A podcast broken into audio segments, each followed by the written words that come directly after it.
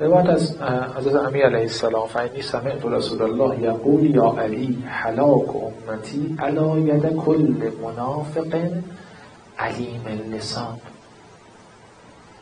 پیغمبر برمی میگه حلاک امت من دست منافقانی است که خوب بلدن حرف بزنن. یعنی من از کافره و اینا خیلی هم نمیترسم. هم منافقانی میترسم که خوب بلدن حرف بزنن. امروز بخوایم بگیم خوب بلدن حرف بزنن سواد رسانه ایشون بالاست.